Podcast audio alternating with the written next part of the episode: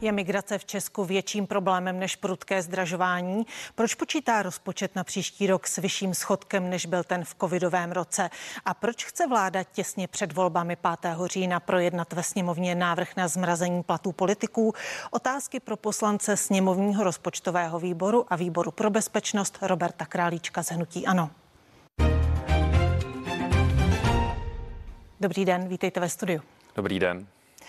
Jak velký má Česko problém s nelegální migrací? Tak já se domnívám, že problém migrací není jen problémem České republiky, ale je třeba ho vnímat eh, problémem celé Evropské unie a já bych to riziko nepodceňoval. Ono je často a často je zveličováno, často je podceňováno. Já si myslím, že ten problém je reálný a je třeba, aby ho všechny státy řešili společně. Vidíme, co se děje třeba na maďarských hranicích. Tuším, že vláda teď schválila i nějakého vyslání nějakého kontingentu do zahraničí, takže bych to riziko nepodceňoval. Nemusí se primárně týkat České republiky, ale na druhou stranu jsme součástí Evropské unie a třeba ho řešit společně. Takže jak byste tedy specifikoval problém nelegální migrace přímo v České republice? Já si myslím, že ten problém se České republiky dotýká. Nemáme ho přímo v České republice, že bychom my na hranicích měli eh, stovky migrantů, ale může se nás dotknout. Eh, můžeme, eh, může se dotknout v rámci ta právě Evropské unie. Měli jsme v historii svědky nějakého tlaku na přerozdělování migrantů na různých kvotách, takže je třeba ho řešit tím, že nemáme primárně migranty, nelegální migranty na hranicích. Je, je netřeba to téma nějakým způsobem podceňovat. Je třeba se je třeba ho řešit. Nicméně, proč je tedy nelegální migrace jedním z hlavních témat a v posledních eh, týdnech nejviditelnějším tématem hnutí ANO? Jak jsem říkal, my to téma nepodceňujeme, vidíme, že se týká celé A nepřeceňujete ho? Já se nedomnívám, že ho přeceňujeme. Je to jedno, řekla jste správně, že je to jedno z témat. Jedno Ale v poslední době rozhodně nejviditelnější. To... Alespoň v podání vašeho uh, předsedy Andreje Babiše to nedokážu posoudit, protože neznám všechny výstupy a nemyslím si, že by bylo nejviditelnější. Myslím si, že pan premiér se stále věnuje spíš domácí scéně, ekonomice a postcovidovým opatřením, ale je to samozřejmě důležité téma, vzhledem k tomu, že pan premiér má velmi eh, dobré vztahy s představiteli Evropské unie nebo v některých státech a převážně s V4. Eh, tuším, že zítra proběhne návštěva pana Orbána a víme, jaké, jaká ta situace třeba na maďarských hranicích je, tak si myslím, že je to aktuální téma, o kterém se diskutuje. Jak říkám, možná nemáme na hranicích stovky migrantů, ale je třeba to téma řešit právě z pohledu Evropské unie. Andrej Babiš přišel s tématem migrace překvapivě už na začátku června jako jeden z prvních té předvolební kampani. Bylo to podle vás správně? Tak jak, jak říkám, to téma tady existuje, ten problém tu je a je třeba ho řešit kontinuálně. Nemyslím si, že by to mělo být pouze jenom tématem předvolebních bojů, tak jako to bylo v minulosti u některých stran, ale měli bychom ho řešit dlouhodobě. A jestliže bylo to téma aktuální už v červnu, tak je třeba ho řešit už v červnu. Nemyslím si, že by bylo dobré to schovávat týden před volbami nebo 14 dní před volbami, ale ten problém je třeba řešit a je kontinuální, dlouhodobý. My se ho asi zřejmě nezbavíme. Můžete vidět, co se stalo v nedávném čase právě třeba při uh, staž, stahování vojsk v Afganistánu. Takže říkám, ten problém bych nepodceňoval, ale eh, jenom kvůli tomu, že nemáme ty nelegální migranty přímo na hranicích.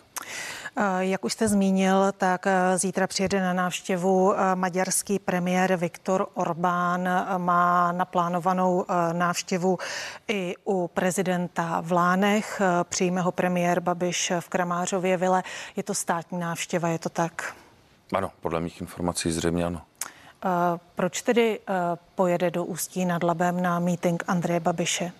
Tak pravděpodobně ho pan premiér pozval a pan Orbán se zúčastní toho předvolebního mítingu.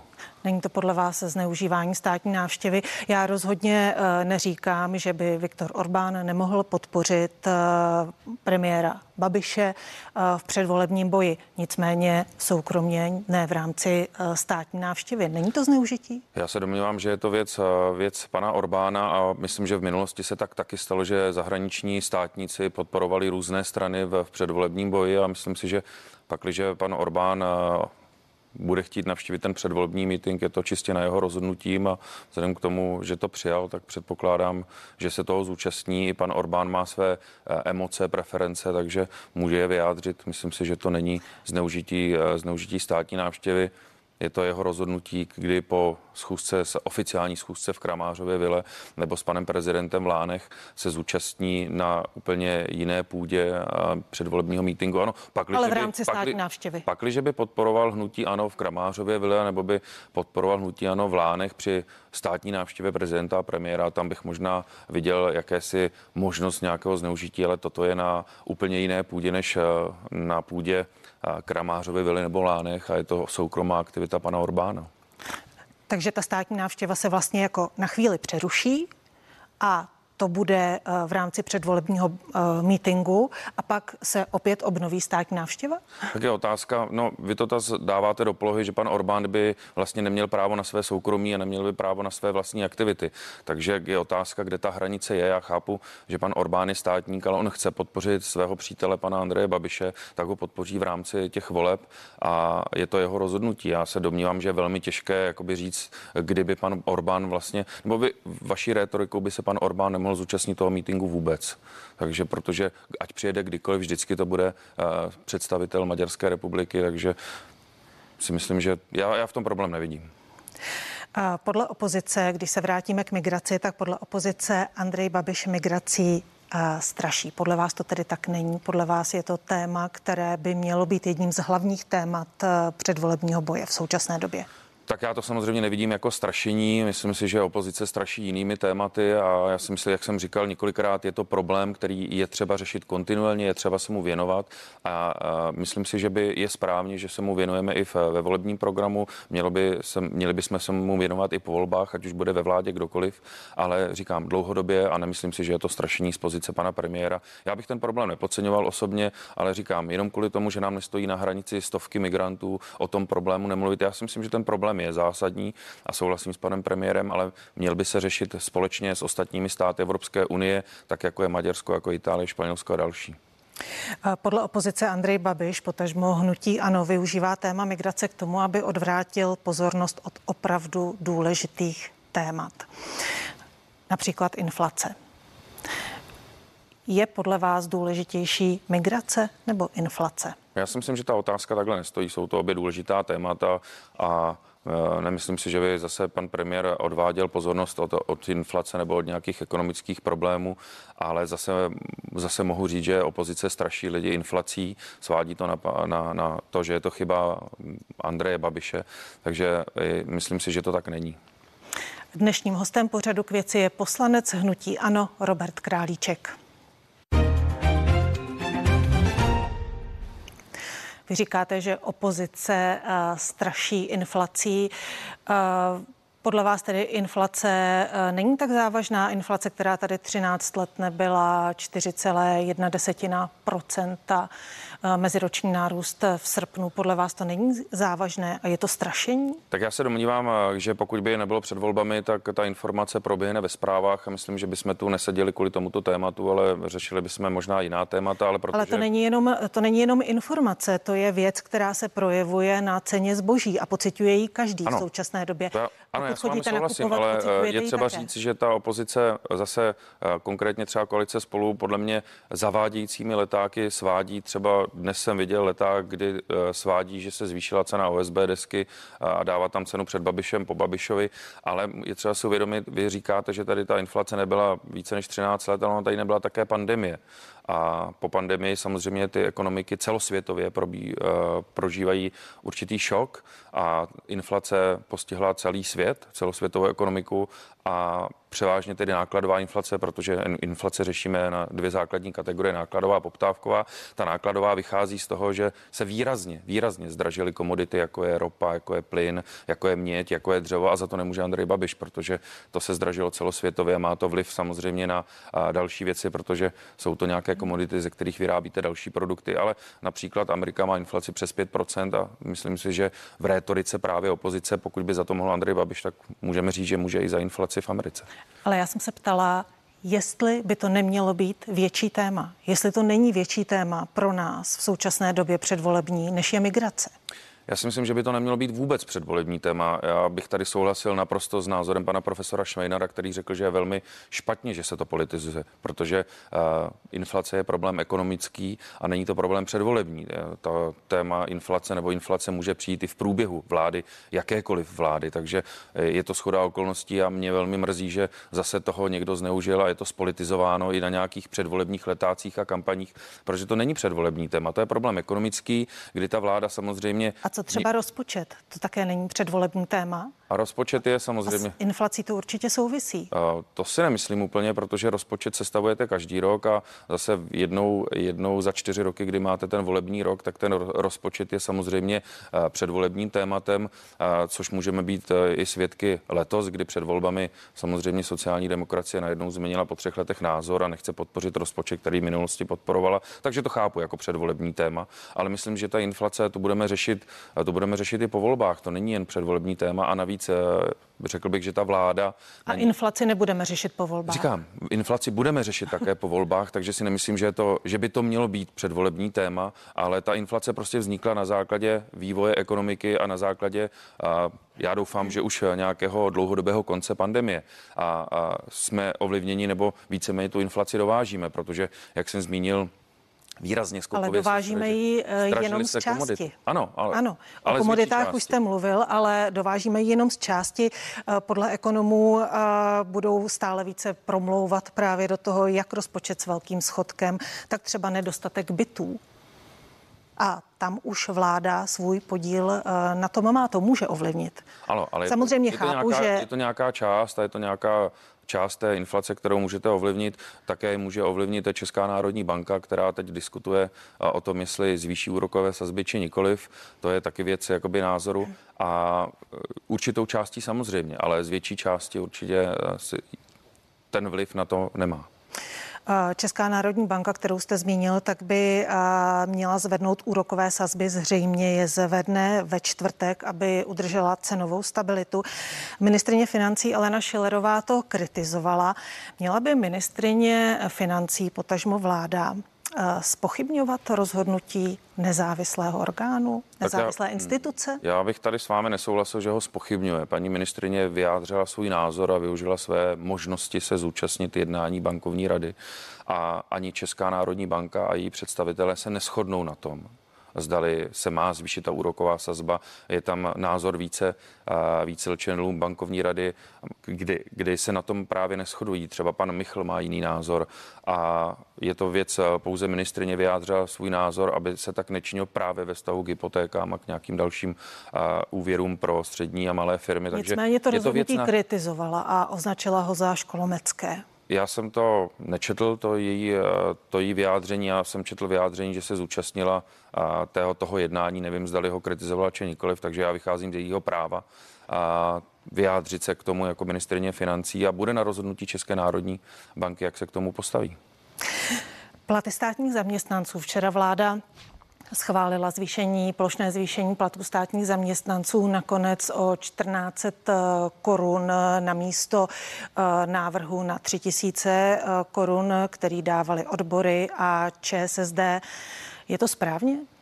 Tak je to rozhodnutí vlády, která se rozhodla navýšit ty platy právě o inflaci, to znamená těch zhruba tehdy, já tuším, že to bylo třeba půl procenta. Je to zase nějaký postoj k tomu, aby se nerozvíraly nůžky mezi tím státním a soukromým sektorem, kdy ty malé a střední firmy nemohou navyšovat třeba tímto způsobem. Takže to bylo rozhodnutí vlády, který, kde ta vláda se tak rozhodla, ČSSD s tím nesouhlasila.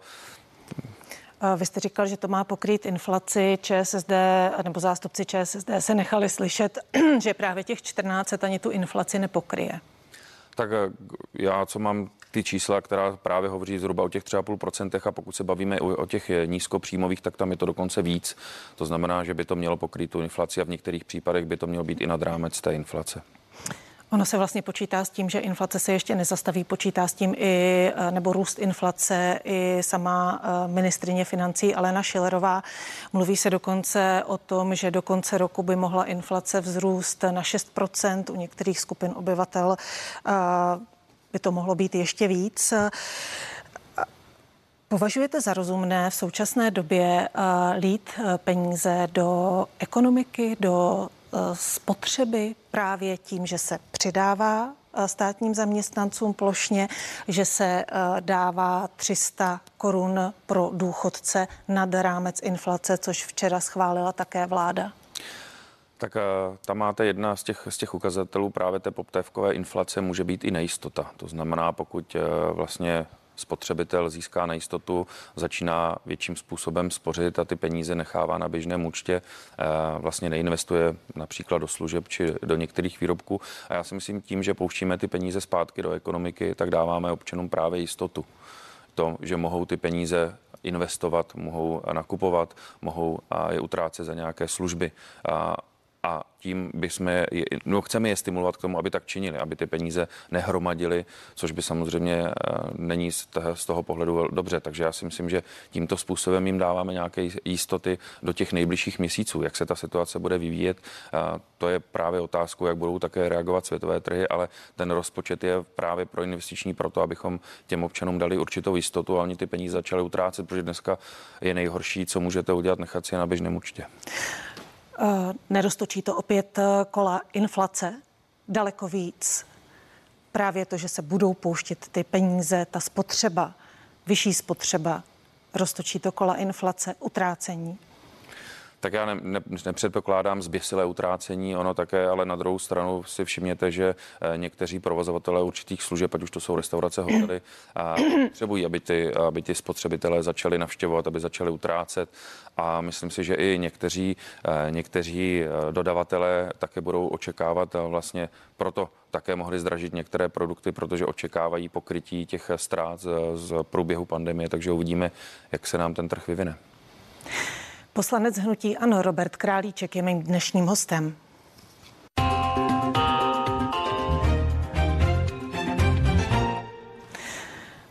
Když se dostaneme ke státnímu rozpočtu, vláda včera schválila eh, státní rozpočet eh, na příští rok se schodkem 376,6 miliardy korun. Eh, vy jste s takovým schodkem v pohodě? Tak jak jsem říkal, já se domnívám, že je dobře, že eh, ten rozpočet je proinvestiční a ono je velmi, eh, velmi jednoduché jakoby říct, že ten schodek je velký, ale je otázkou, kde přesně škrtat.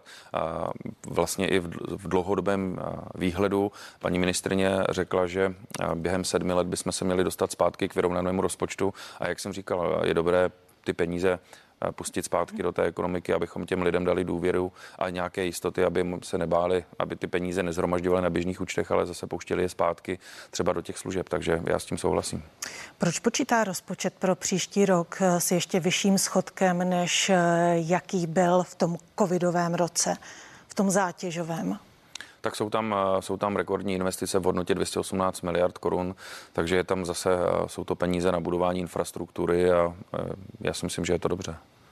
Podle ekonomky Heleny Horské ale není rozpočet tak proinvestiční, jak se prezentuje. Poměr investic k celkovým výdajům je tam stále 11% a ty investice pro příští rok, které stát plánuje, budou z velké části hrazeny z Evropské unie, ne z čistě našich zdrojů. Tak já tam vidím kombinaci těch eh, vlastně těch eh, zdrojů, to znamená samozřejmě se tam počítá eh, v těch příjmových částech se počítá s velkými penězi z Evropské unie, ale počítáme také s efektivnějším výběrem daní a pojistného, takže si myslím, že to je kombinace těch, těch zdrojů. Zadlužování které právě i vy říkáte, že probíhá kvůli covidu, že ty schodky z toho státního rozpočtu jsou kvůli covidu, tak eh, podle zprávy Nejvyššího kontrolního úřadu z roku 2019 ke státnímu rozpočtu eh, se píše, že v důsledku stále se zvyšujících mandatorních a kvazimandatorních výdajů a vzhledem k silné závislosti na plnění daňových příjmů je státní rozpočet na případnou recesi připraven ještě hůř, než tomu bylo před deseti lety. To je zpráva z roku 2019. Eh, Znamená to, že k těm hlubokým schodkům vlastně měl rozpočet eh, nakročeno už v době před pandemí, kdy ta ekonomika rostla. Není tohle problém? Tak to já vím, že vláda se, nebo že paní ministrině s tou zprávou nesouhlasila, protože bylo potřeba reagovat a bylo potřeba napumpovat peníze zpátky do ekonomiky, takže já to beru jako nějakou zprávu nejvyššího kontrolního úřadu. Je velmi těžké hodnotit, co by kdyby, ale ta pandemie přišla poměrně rychle a bylo potřeba uh, reagovat a myslím si, že těch programů podpůrných bylo velmi, uh, velmi mnoho a je dobře, že jsme tu ekonomiku uh, zachránili nebo nechali na takové úrovni, na které máme. Jsme vlastně šestý nejméně zadlužený stát v Evropské unii. Uh, nemá... Nicméně náš dluh roste. Ale samozřejmě, ten, pokud porovnáme v v tom eh, meziročním růstu, tak je potřeba ještě se vyrovnat s některými věci, které mají, eh, které má na svědomí COVID. Na druhou stranu, na druhou stranu úroveň dluhu, eh, úroveň dluhu vůči hrubému domácímu produktu je třeba oproti roku 2013 ještě lepší. To znamená, v době, kdy my jsme přebírali finance od předchozích vlád, tak jsme i přes pandemii jsme na tom stále o něco lépe. Takže nemyslíte si, že bychom na tom byli daleko lépe, kdyby eh, se vláda chovala zodpovědněji ještě před covidem? Jak myslíte zodpovědně? V souvislosti s, se rozumím, státním ale, rozpočtem. Ale jak by se měla chovat zodpovědně? Co dělala nezodpovědně vláda před Uh, vyplývá to z, ze zprávy Nejvyššího kontrolního úřadu, takže zřejmě Eh, mohla vláda více šetřit, méně rozhazovat. Na druhou stranu vláda investovala. Vemte si, že máme tady opravené dálnice, máme tady opravené nemocnice, in, in, investujeme do infrastruktury eh, železniční a to se za posledních 30 let nedělo, takže vláda se rozhodla investovat a já si myslím, že je to dobře a právě když jsme si to mohli dovolit, tak jsme dávali peníze do investic a teď v tom budeme pokračovat, protože stále potřebujeme investovat. Koukněte se kolem sebe, když se pojdete minimálně tady po Praze, tak těch investic je spoustu, ať už to jsou památky, kultura, železnice, doprava a další.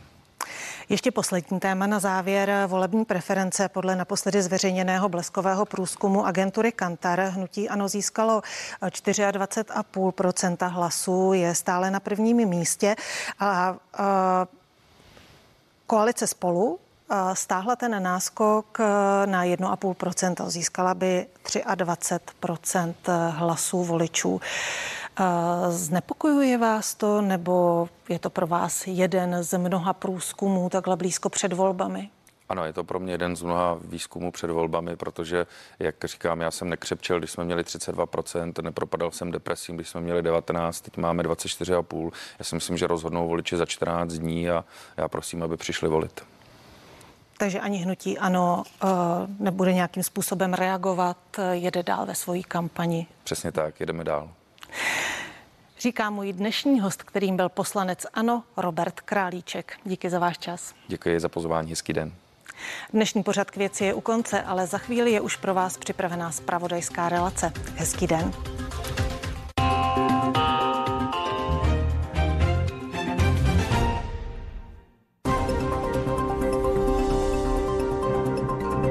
Souboj, jaký jste ještě neviděli. Andrej Babiš, Petr Fiala, Ivan Bartoš.